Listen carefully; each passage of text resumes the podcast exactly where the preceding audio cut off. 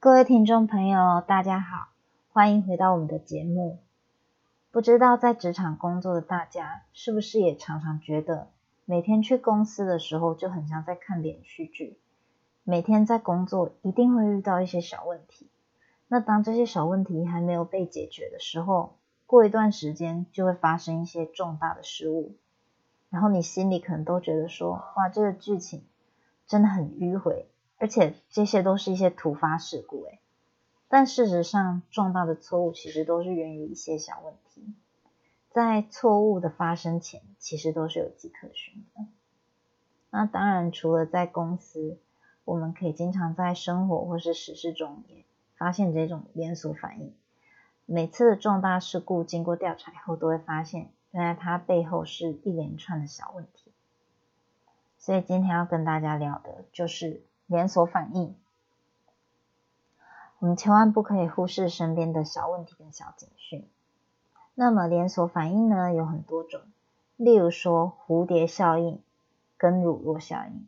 蝴蝶效应这个大家可能比较常听到啊，它讲就是说，如果一只南美的蝴蝶它扇动翅膀的话，甚至可以影响到两周以后在美国德克萨斯州的一场龙卷风。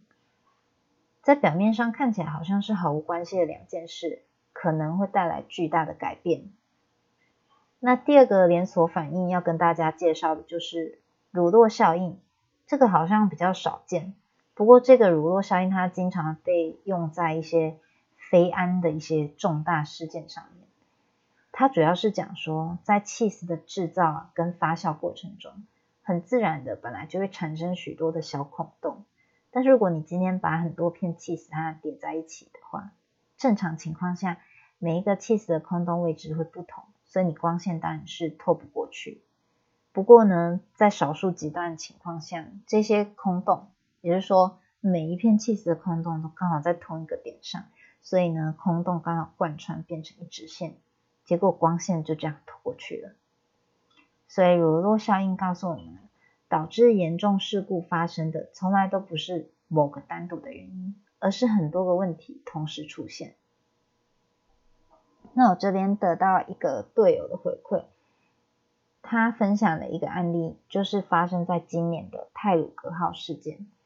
在这个案件中呢，我们都知道台铁它最后是撞上了翻落在轨道上的工程车。那么这个事件的原委到底是怎样？那我们就现在来探究。首先呢，我们在事发当天的早上，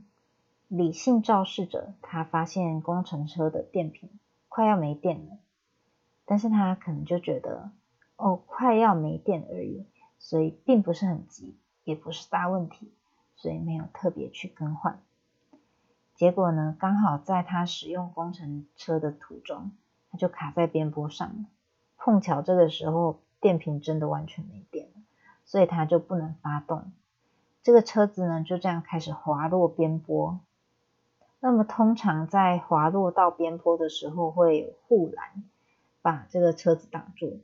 因为尤其是临轨的边坡工程更是需要设置护栏。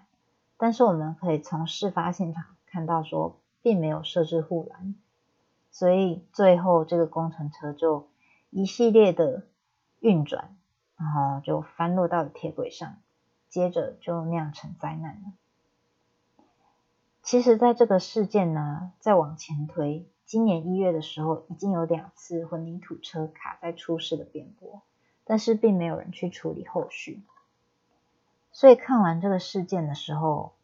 我们就会反思说，当小问题出现的时候，你可能当下都没有想很多。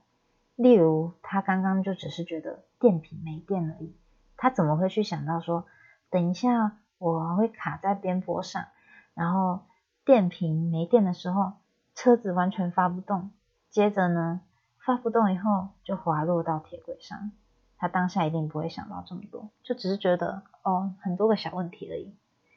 但是当有一天呢，这个几率就发生了，演变成一个重大的灾难。当然，问题有这么多，我们没有办法一次去解决或全部解决。但是，当我们尽力去了解眼前的问题，去解决它，这些气死的孔洞就会减少，那当然也减少重大事故发生的几率。如果我们现在把泰鲁格事件倒回去看，当天如果理性肇事者在一早发现电瓶快要没电的时候去更换，也许呢，它如果卡在边坡的时候就不会熄火，熄火后也可以重新启动车子，就不会一路一直滑落。